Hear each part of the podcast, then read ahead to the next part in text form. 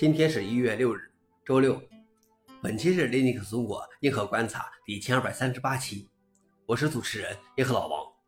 今天观察如下：第一条，就连 Linux 托袜子都觉得电子邮件补丁模式需要改变。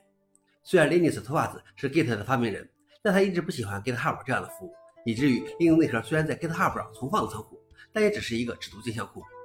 Linux 内核的开发三十年来一直采用的是古老的基于电子邮件的工作流。所有的贡献者和维护者都通过电子邮件提交补丁、审核补丁、反复修改和讨论补丁。在2023维护者峰会的一次会议上，诸多内核维护者们讨论了维护者压力过大的问题。其中，Linux 托袜子说道：“真正需要的是找到摆脱电子邮件补丁模式的方法，因为这种模式已经行不通了。”尽管他是一个老派的电子邮件人，但他现在也有这种感觉。消息来源：LWN。老王点评：Linux 从最初一个挑战复杂庞大的 Unix 操作系统的业余项目，已经变成了全球最大的软件项目。成为了新的巨龙，现在就看 Linux 自我革新的能力如何了。第二条是 Windows 十一开始移除写字板，微软已经开始从 Windows 中删除写字板，并在2024年的第一个金丝雀版本中移出了该编辑器。从 Windows 十一的26020版本开始，干净安装将不再安装写字板。在未公开的情况下，该应用将在升级时移除。写字版是夹在记事本和 Word 中间的一个奇怪产品。微软建议用户使用 Word 来替代它打开 RTF 文件。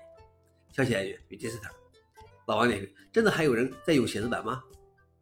最后一条是电信运营商使用一个弱得离谱的密码管理全球路由表。西班牙第二大移动运营商 Orange España 周三遭遇重大故障，原因是一个不明身份的人获取了一个弱得离谱的密码，并用它访问了一个管理全球路由表的账户。该路由表控制着哪些网络可以传输该公司的互联网流量。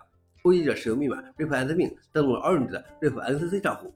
RIP 网络协调中心是五个地区互联网注册机构之一。负责管理和分配 IP 地址给互联网服务提供商、电信组织和管理自己网络基础设施的公司。